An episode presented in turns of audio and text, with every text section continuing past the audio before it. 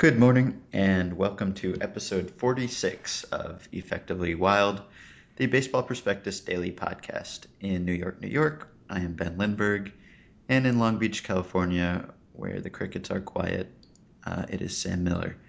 So, Miguel Cabrera homered again. The What, you're just jumping right into it? no, no. Uh, Cabrera homered again. The Orioles and Mariners are locked in another extra inning game. I see. So everything that is one day old is new again. Uh, I, I'm sorry, I didn't mean to step on your introduction. that is quite all right. Uh, and Ryan Howard hit a clutch home run, inspired by your article, no doubt. Yeah, except my article was limited to BABIP, so I can't really take any credit for home runs that he hits in clutch situations. Mhm. Uh, so what's your topic? Uh, Mike Trout. Okay, well then mine is sort of similar, uh, or at least it involves Mike Trout, and it also involves Miguel Cabrera again, and it is the AL MVP debate. Oh, good. Uh, so I don't know where it makes sense to start. Is yours directly directly related to the MVP? No, mine's not related to the MVP at all. Why don't we just start with yours and it will bleed into my discussion about Mike Trout? Okay. Uh, so when I woke up yesterday, uh, the internet, or actually I never really went to sleep, but when I returned to Twitter, uh, the internet was already um, a Twitter, I guess you could say, uh, about the AL MVP debate, which is suddenly a debate after looking for a lot of the season like it wouldn't be one. Um, of course, Cabrera is making a strong push for the Triple Crown Award, as we talked about yesterday. And Mike Trout has cooled off a little bit in September. And so that has kind of uh, created an opening for people to to have a debate where once there wasn't one. Um, Today, today, the, uh, by the way, today, which you would refer to as yesterday in your yes. uh, in your uh, typical habit of lying about what day we're recording this, I uh, I talked about the MVP race with um, Pat O'Brien hmm on the on uh, on the radio, which was uh, quite a trip hmm because it's Pat O'Brien. So you've already done a dry run for this episode. Um, so, I mean, there was kind of an immediate backlash to even the idea that uh, Trout would have some competition for this award, and then there was sort of a backlash to the backlash of people saying that, well, even if we, even if certain people might think it's obvious, you still have to justify your choice, and uh, it's not enough to just quote some win value statistic and leave it there. Uh, and so there's been a bunch of discussion and a lot of name calling and insults thrown around. And I wonder whether you think, uh, as the resident authority on Mike Trout, uh, whether there should be a debate, whether anyone who tries to have a debate is just looking for page views or deluded or any of the other uh, accusations thrown around. Uh, and just whether you think Cabrera is, is really any kind of competition for Trout. Well, he's not any kind of competition for Trout, and uh, I think to make the case for Cabrera, um, basically, if you look at Miguel Cabrera's uh, statistics, he looks like an MVP. And so you look at that, and it's easy to conclude that this is a race because guys who have Miguel Cabrera's numbers are always MVP candidates. And uh, especially when you bring in the idea of a triple crown, which for a hundred years, a triple crown meant that you dominated uh, across the board. Um, and uh, you it's I don't know if anybody's ever won the Triple Crown and not won the MVP, uh, but I imagine it would have been uh, nigh unthinkable uh, before you know relatively recent history. Um, but the fact is that Miguel Cabrera um, cannot hold up to any sort of scrutiny whatsoever when you compare him to Mike Trout, and the obvious way of looking at it is that uh, Mike Trout is uh, a more uh, arguably has been just as good as an offensive player this year as a hitter, and um, once you sort of accept that general premise, which is pretty easy to show, Um, you're left with the um, fact that he is unanimously a superior defender and unanimously a superior base runner, and those things matter as well. And there's not even a um, one is in the playoffs kind of debate to be had because they're both in nearly the same um, playoff situation this year.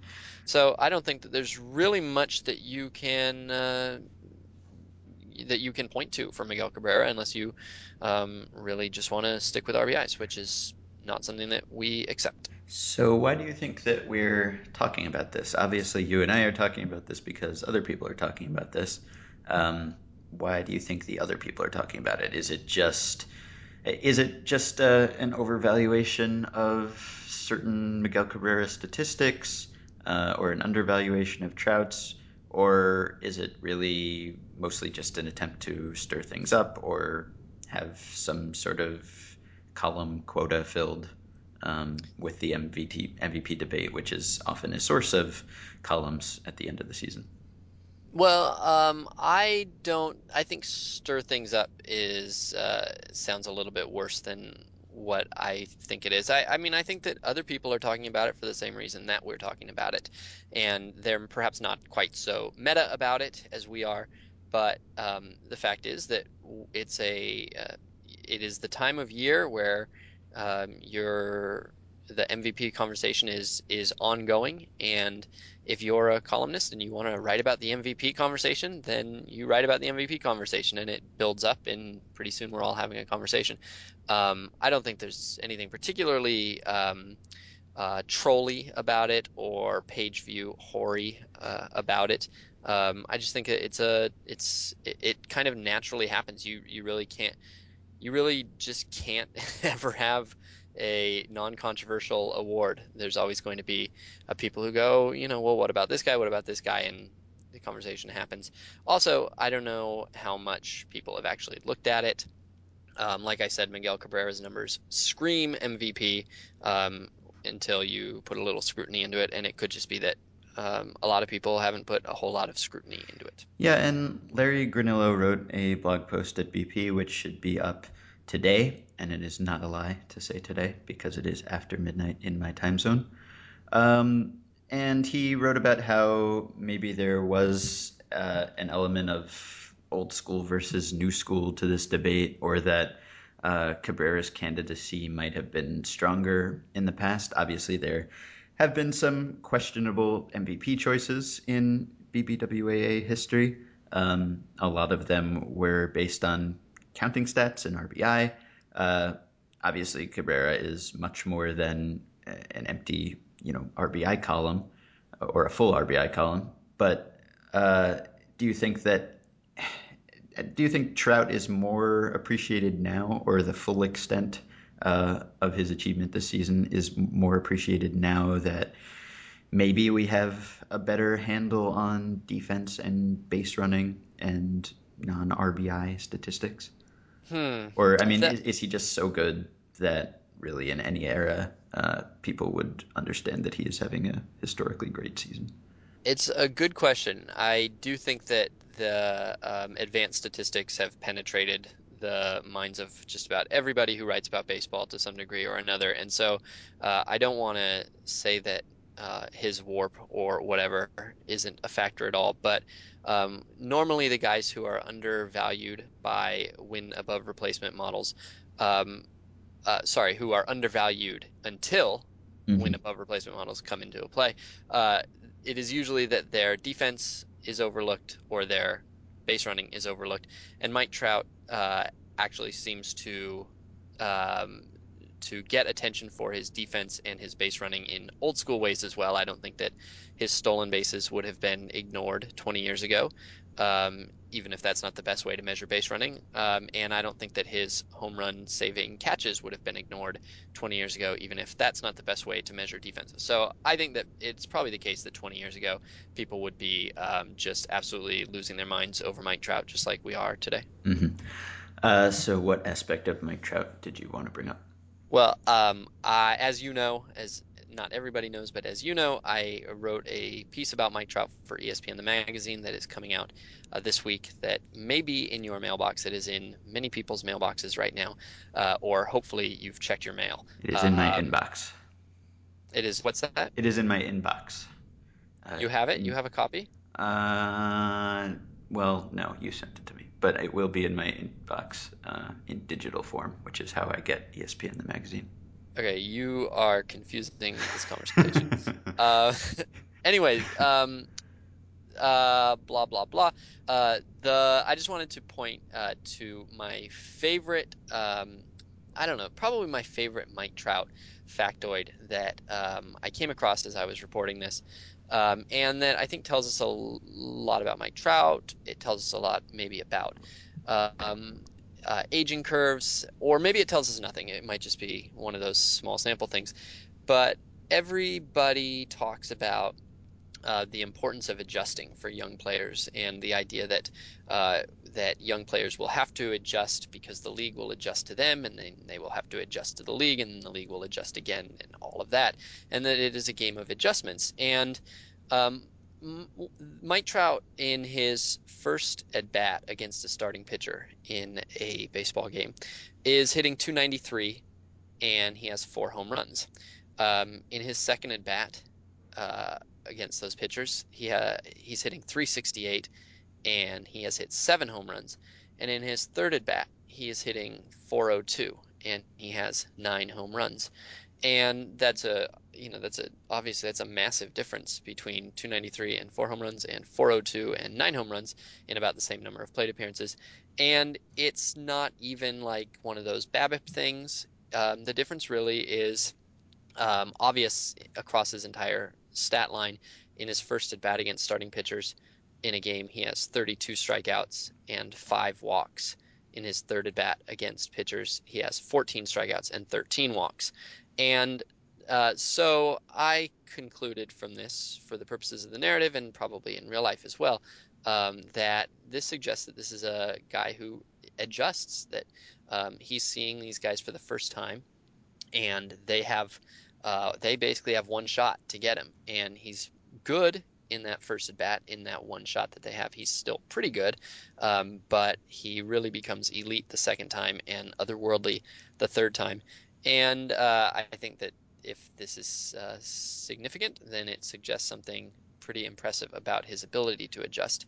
And um, uh, the reason that I mentioned the aging curve is that it is a mystery to me why some players uh, do so well when they're young and other players don't. And I've never really understood, um, and I haven't ever really gotten a great answer uh, about what the mechanism is that actually causes that. Is it is it about their fast twitch muscles? Is it about their size? Is it about their mental abilities? Is it about uh, the ability to adjust?